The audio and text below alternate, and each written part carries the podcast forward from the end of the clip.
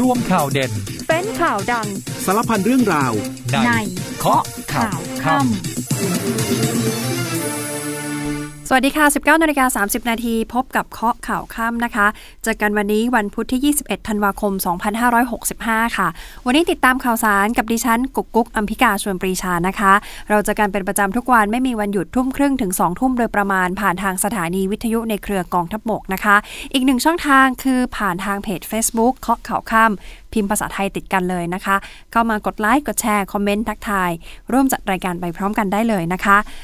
คุณผู้ฟังคะเชื่อว่าวันนี้หัวใจของประสบกนิกรชาวไทยทุกคน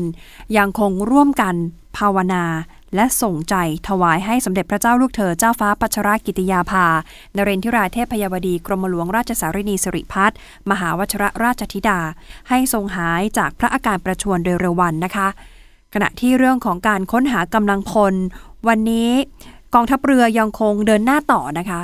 ค้นหาผู้ที่ยังคงสูญหาย แล้วก็เตรียมแผนที่จะกู้เรือด้วย มีการส่งเรือหลวงบางระจันพร้อมกับยานสำรวจใต้น้ำซีฟ็อกซ์นะคะ เตรียมดำสำรวจเพื่อที่จะวางแผนการกู้เรือ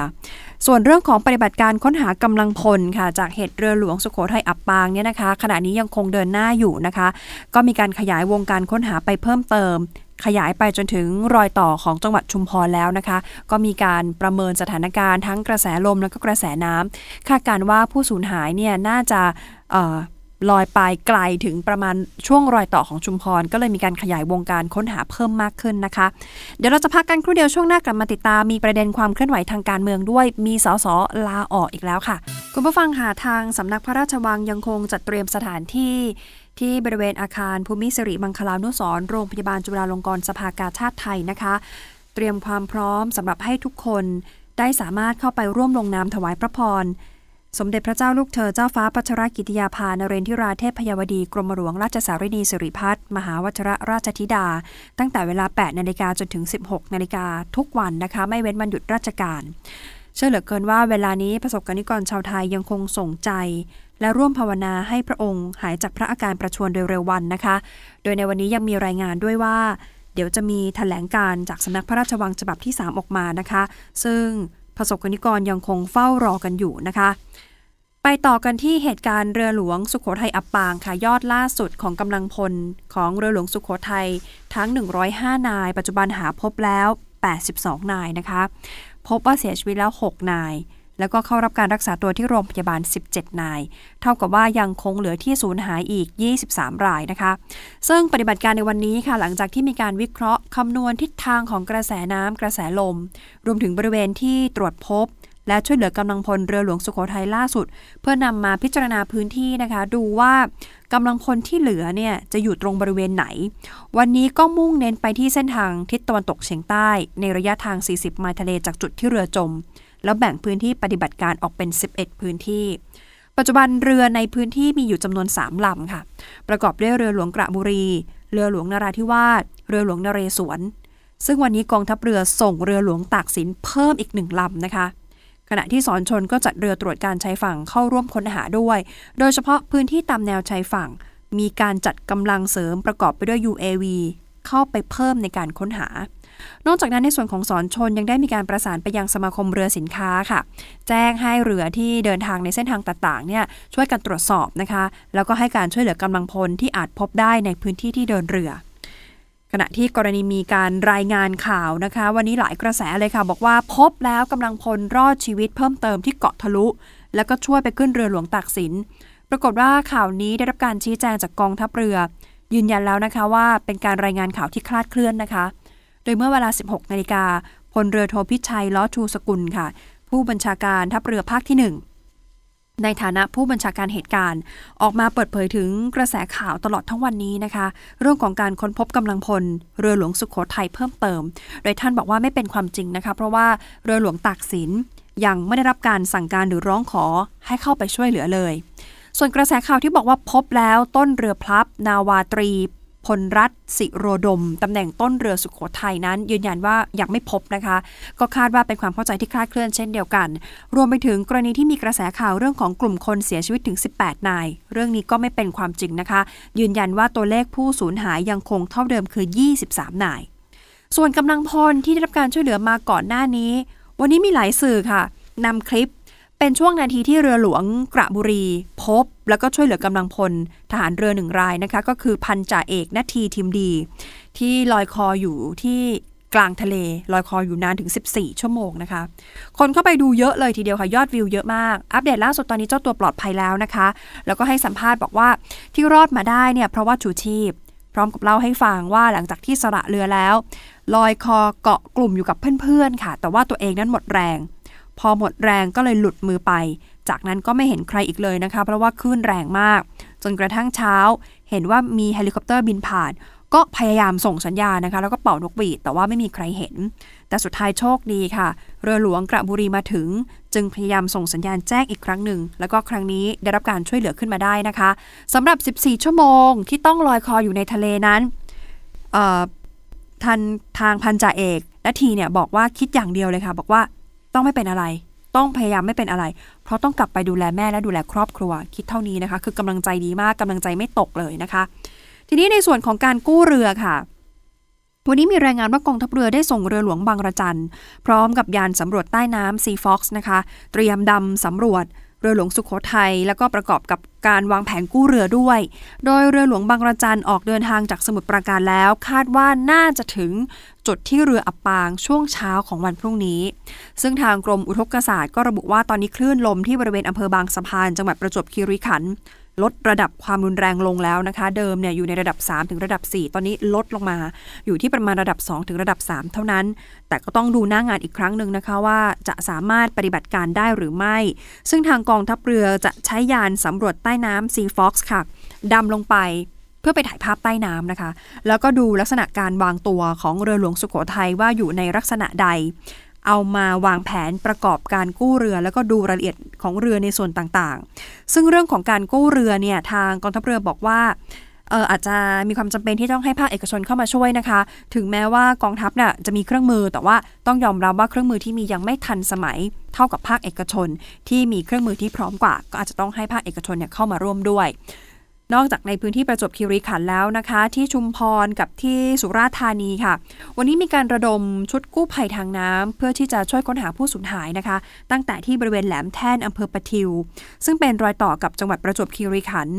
ยาวไปจนถึงจุดชมวิวแหลมคอกวางอยู่ที่อำเภอเมืองชุมพรนะคะระยะทางกว่า 30 กิโลเมตร เนื่องจากที่มีการประเมินกันเนี่ยนะคะทั้งเรื่องของระยะเวลาเรื่องของความแรงของคลื่นลมนะคะแล้วก็กระแสทิศทางลม คาดการณ์กันว่าอาจจะทำให้ผู้สูญหาย ลอยเข้ามาในเขตพื้นที่ของจังหวัดชุมพรแล้วก็ได้นะคะ ก็ต้องติดตามกันต่อไป เพราะว่าการวางแผนเรื่องของการช่วยเหลือนั้นยังคงเป็นไปอย่างต่อเนื่องด้วยนะคะ ในส่วนของกองทัพบกเองค่ะ วันนี้พลเอกณรงค์พันธ์จิตต์แก้วแท้ผู้บัญชาการทหารบกท่านก็สั่งการให้ standby ไว้นะคะ ทั้งเฮลิคอปเตอร์ ทั้งกำลังภาคพื้น ให้คอยสนับสนุนภารกิจค้นหากำลังพลเรือหลวงสุโขทัยนะคะ ซึ่งแม้ว่าอากาศยานของกองทัพบก ถ้าดูแล้วอาจจะไม่เหมาะ กับการใช้งานทางทะเล เพียงแต่ได้แค่ standby ให้ความช่วยเหลือเท่านั้น อย่างเช่นเฮลิคอปเตอร์พยาบาล เฮลิคอปเตอร์ลำเลียงกำลังพล เฮลิคอปเตอร์ขนส่ง แล้วก็ประเภทอื่น ๆ รวมไปถึงกำลังพลภาคพื้นหากมีการร้องขอมา แต่ท่านก็สั่งให้เตรียมการ standby เอาไว้ โดยบอกว่าในทางทหารเชื่อแบบนี้นะคะว่า มีการฝึกมาตามขั้นตอนตลอดเวลาอยู่แล้ว อย่างที่กองทัพเรือชี้แจง แต่ปัญหาเฉพาะหน้าที่เกิดขึ้น บางครั้งก็ไม่รู้ว่าจะเกิดอะไรขึ้นข้างหน้า มั่นใจว่าผู้บังคับการเรือลำดังกล่าวแก้ไขสถานการณ์ได้ดีที่สุด รวมไปถึงผู้บังคับบัญชาในลำดับชั้นอื่น ๆ ในเรือ รวมถึงต้นเรือด้วย ทุกคนทำหน้าที่ของตนเองอย่างสมบูรณ์แบบแล้ว เพราะฉะนั้นปัญหาเกิดจากสภาพลมฟ้าอากาศ หรือภัยพิบัติที่เราไม่สามารถคาดการได้ นี่เป็นเรื่องปกติของทั่วโลก ไม่ว่ากองทัพหรือใครก็ตาม จะต้องเจอปัญหาแบบนี้โดยตลอด ราะฉะนั้นขอให้สังคมให้กำลังใจ เชื่อว่าคนที่ปฏิบัติหน้าที่ตรงนั้นได้ทำหน้าที่อย่างสมบูรณ์แบบแล้ว ต้องให้กำลังใจเขาทหารไม่ว่าจะเหล่าทัพไหน รวมไปถึงตำรวจ ก็ปฏิบัติหน้าที่เพื่อประชาชนและประเทศชาติ ยืนยันว่าเขาก็พร้อมเสียสละชีวิต เขาทำงานอย่างเต็มที่ นี่คือสิ่งที่ทางผู้บัญชาการทหารบกท่านพูดไว้นะคะ ขณะที่นายกรัฐมนตรีค่ะพลเอกประยุจันโอชาในฐานะรัฐมนตรีว่าการกระทรวงกลาโหม วันนี้ท่านพูดที่เชียงรายนะคะ บอกว่าขอแสดงความเสียใจอย่างสุดซึ้ง แล้วก็เป็นสิ่งที่ไม่มีใครอยากให้เกิดขึ้นละค่ะ ล่าสุดสั่งการให้ดูแลครอบครัวของผู้บาดเจ็บและเสียชีวิตนะคะ ดูแลเรื่องของการเยียวยา แต่สิ่งที่นายกบอกว่ากังวลมาก คือตอนนี้เห็นว่ามีบางส่วน เข้าไปวิพากษ์วิจารณ์กันเยอะ นายกบอกว่าอยากจะบอกว่านี่คือเหตุการณ์ที่มีคนเสียชีวิตนะคะ เพราะฉะนั้นอย่าซ้ำเติมค่ะ อย่าพูดจาให้ร้ายเสียหาย และขอร้อง ขอให้อย่าสร้างความเกลียดชังกันในทุกๆ เรื่อง เรื่องของการเยียวยากำลังพลรวมไปถึงหน่วยงานต่างๆ ทางโทางโฆษกกองทัพเรือนะคะ ก็ชี้แจงแล้วว่าเดี๋ยวจะดำเนินการตามระเบียบของทางราชการ ผู้สูญเสียจะได้รับการชดเชยปูนบำเหน็จ คือจะได้รับการเลื่อนเลื่อนยศเนี่ยหชั้นยศนะคะ เช่น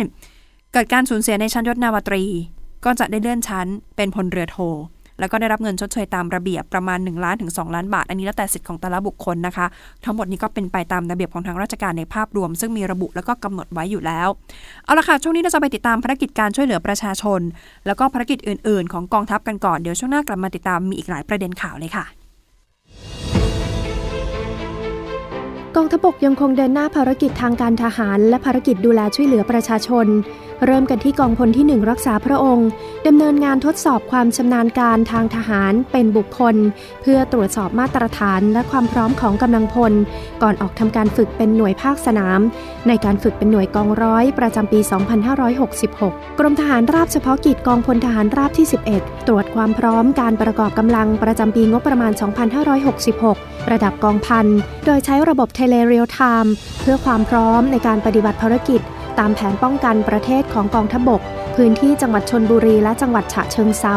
มณฑลทหารบกที่ 11 ฝึกการตรวจความพร้อมรบและการเดินทางไกลของหน่วย เพื่อให้กำลังพลมีโอกาสพัฒนาตนเอง ให้มีขีดความสามารถและความชำนาญ กองพลทหารมาที่ 2 รักษาพระองค์ ร่วมกับคณะผู้แทน ศูนย์อำนวยการจิตอาสาพระราชทานภาคหนึ่งและเครือเจริญโภคภัณฑ์ รวมมอบสิ่งของเครื่องอุปโภคบริโภค พร้อมทั้งผ้าห่มให้กับประชาชนที่ได้รับผลกระทบจากเหตุอุทกภัยที่ผ่านมา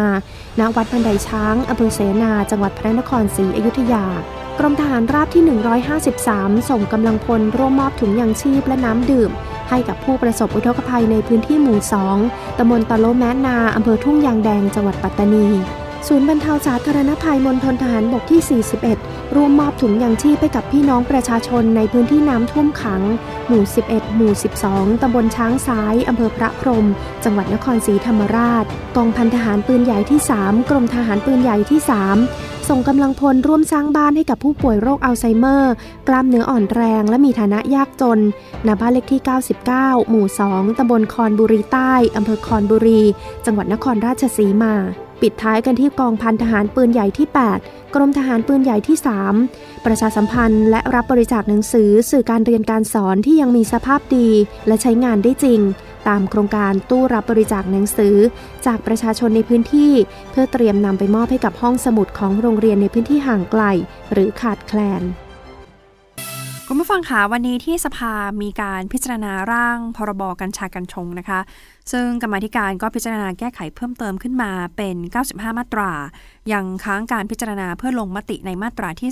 3 เนื้อหาเนี่ยระบุว่ากัญชากัญชงไม่ถือเป็นยาเสพติดให้โทษนะคะ ซึ่งปรากฏว่าเสียงส่วนใหญ่ 201 เสียงค่ะเห็นด้วยให้ตัดมาตราดังกล่าวออกไปนะคะ จากนั้นที่ประชุมก็เข้าสู่การอภิปรายในมาตราที่ 4 เกี่ยวกับบทนิยามความหมาย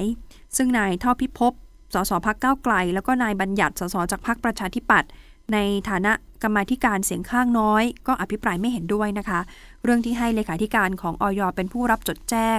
มองเห็นว่าถ้าเป็นแบบนี้จะทำให้ขั้นตอนทุกอย่างยุ่งยากเกินไปสำหรับประชาชน อาจจะทำให้ประชาชนไม่ได้รับความสะดวกได้ ดังนั้นควรจะเปลี่ยนไปมอบอำนาจให้ทางผู้ว่าราชการจังหวัด หรือผู้บริหารท้องถิ่นนั้นๆ เป็นผู้รับจดแจ้งแทน จากนั้นค่อยรวบรวมเพื่อแจ้งย่อทั้งหมด ขอจดแจ้งต่ออยอีกทีนะคะ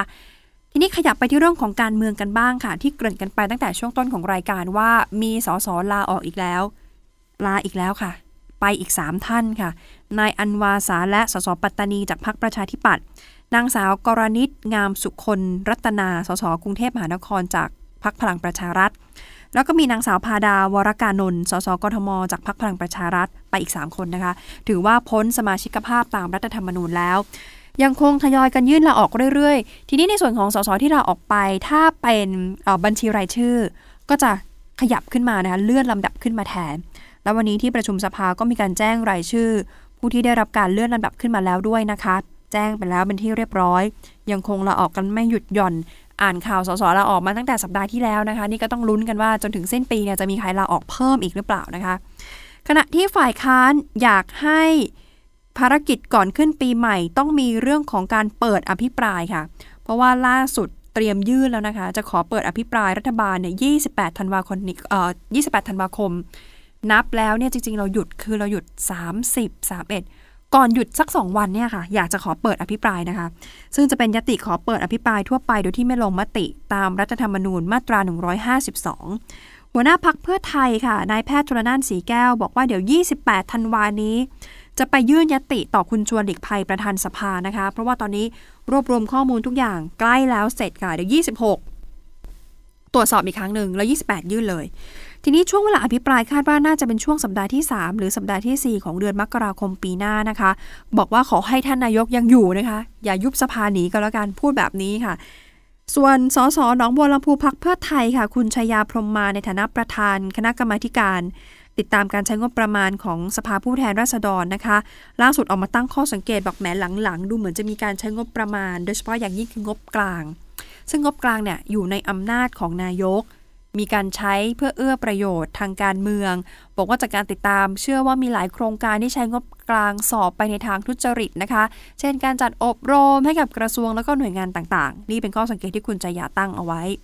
ส่วนพักเพื่อไทยวันนี้มีการพูดถึงเรื่องของการแต่งตั้งคุณพีรพันธ์ สารีรัฐวิภาคนะคะ ให้เข้ามานั่งตำแหน่งเลขาธิการนายกรัฐมนตรีด้วย โดยคุณสมคิดเชื้อคงค่ะ สสจากอุบลราชธานีพักเพื่อไทย บอกว่าจริง ๆ แล้วเนี่ยตำแหน่งเลขาธิการนายกมีสถานะเท่ากับนายกน้อย ซึ่งการแต่งตั้งคนที่เป็นนักการเมืองอีกพักหนึ่งมาเป็นเลขา ในขณะที่ตนเองเป็นนายกในนามของพรรคพลังประชารัฐ แบบนี้ไม่มั่นใจเลยนะคะ ว่าตามระเบียบของคณะกรรมการการเลือกตั้งแล้ว ลักษณะแบบนี้จะเข้าข่ายครอบงำพรรคการเมืองหรือไม่ นอกจากนั้น ตอนนี้ก็ถือว่าใกล้ถึงเวลาเลือกตั้ง อายุสภาเหลืออีกแค่ไม่ถึง 4 เดือน การแต่งตั้งลักษณะนี้เป็นเรื่องที่เอาเปรียบ เพราะคนเป็นเลขาธิการนายก สามารถจะอนุมัติได้หลายเรื่องแทนนายกรัฐมนตรีด้วยเรื่องนี้ก็เป็นเรื่องที่สสของพรรคเพื่อไทยออกมาตั้งข้อสังเกตไว้เหมือนกันนะคะ เรื่องการแต่งตั้งคุณพีรพันธ์ ส่วนอีกเรื่องหนึ่งเป็นกรณีภาพหลุดค่ะ แต่ภาพหลุดนี้ไม่ใช่ภาพวาดวิวแต่อย่างใดนะคะ ภาพหลุดเป็นภาพสอสอจากพรรคพลังประชารัฐ ไปถ่ายรูปคู่เพื่อที่จะไปทำปฏิทินกับท่านนายกนะคะ ถ่ายรูปคู่กับท่านนายก ปรากฏว่ามีคำชี้แจงออกมาเพราะว่าหลายคนก็ตั้งคำถามว่าแหมถ่ายรูปคู่สงสัยจะย้ายพักแน่เลยเออสสคนที่เป็นข่าวคือคุณสายันยุติธรรมนะคะสสนครศรีธรรมราชจากพรรคพลังประชารัฐ ถ่ายภาพคู่กับลุงตู่นะคะพลเอกประยุทธ์ โดยออกมายืนยันว่าไม่ได้ทำปฏิทินตามที่เป็นข่าวแต่อย่างใด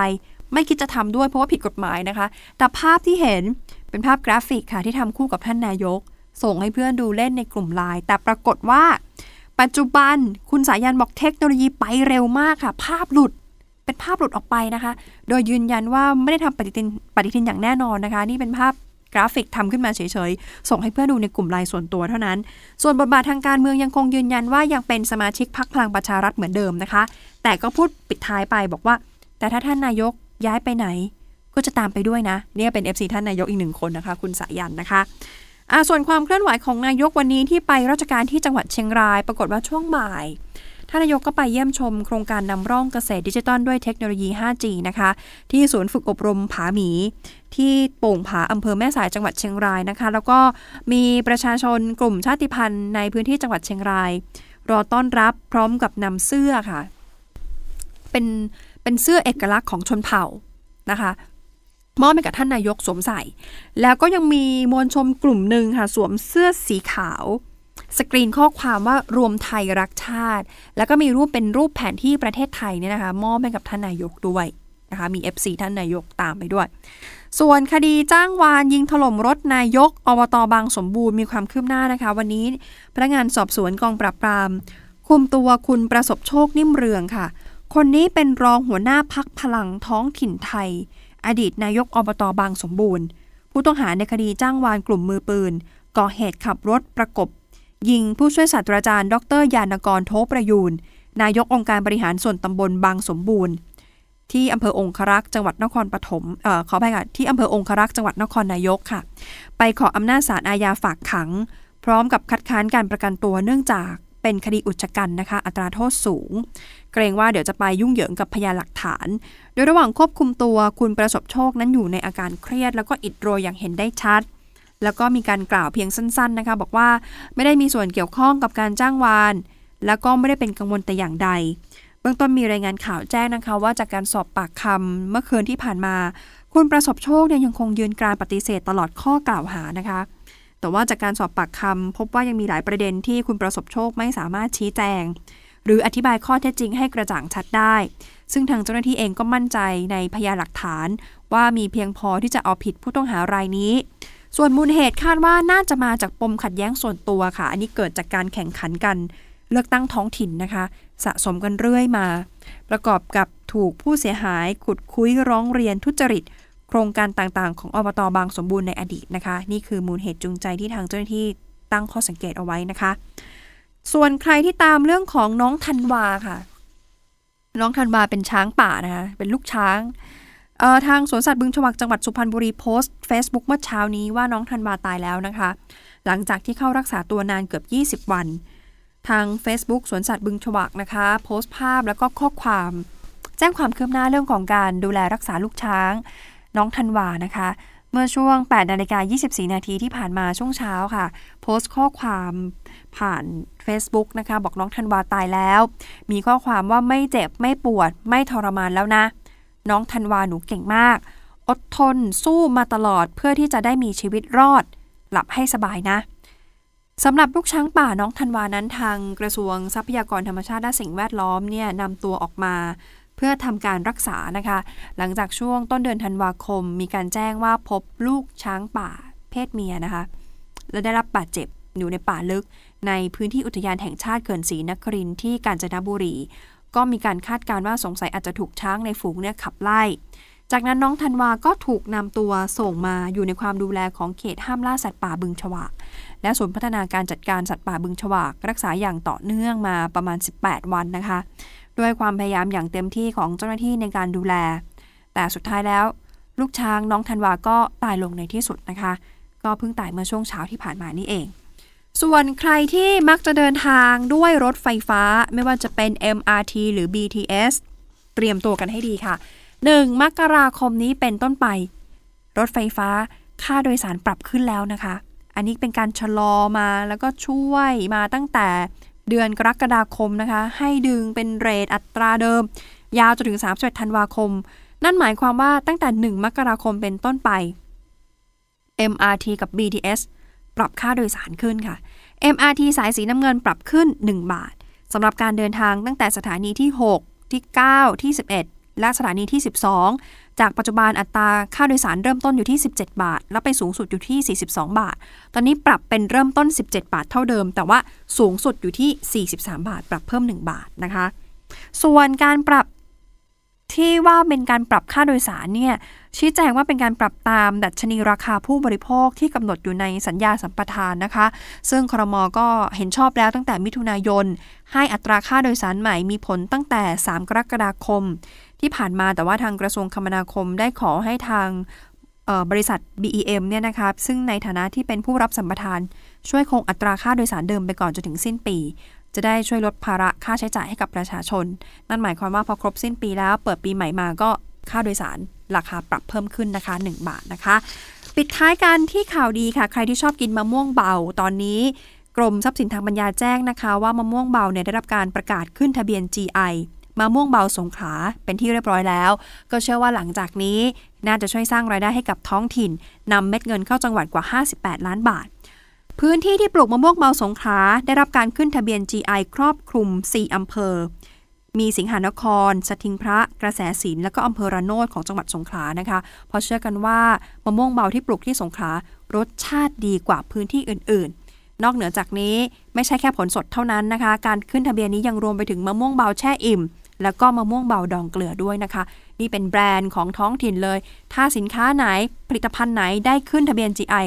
แบรนด์นั้นของท้องถิ่นนั้นก็จะดังตามไปด้วย ก็ฝากด้วยนะคะ เป็นของฝากที่ขึ้นชื่อของจังหวัดสงขลาเลยค่ะ หมดเวลาของรายการข้อข่าวข้ามแล้วนะคะ ขอบพระคุณสำหรับการติดตามรับฟังค่ะ วันนี้ดิฉันอัมพิกาชวนปรีชาลาไปก่อนค่ะ สวัสดีค่ะ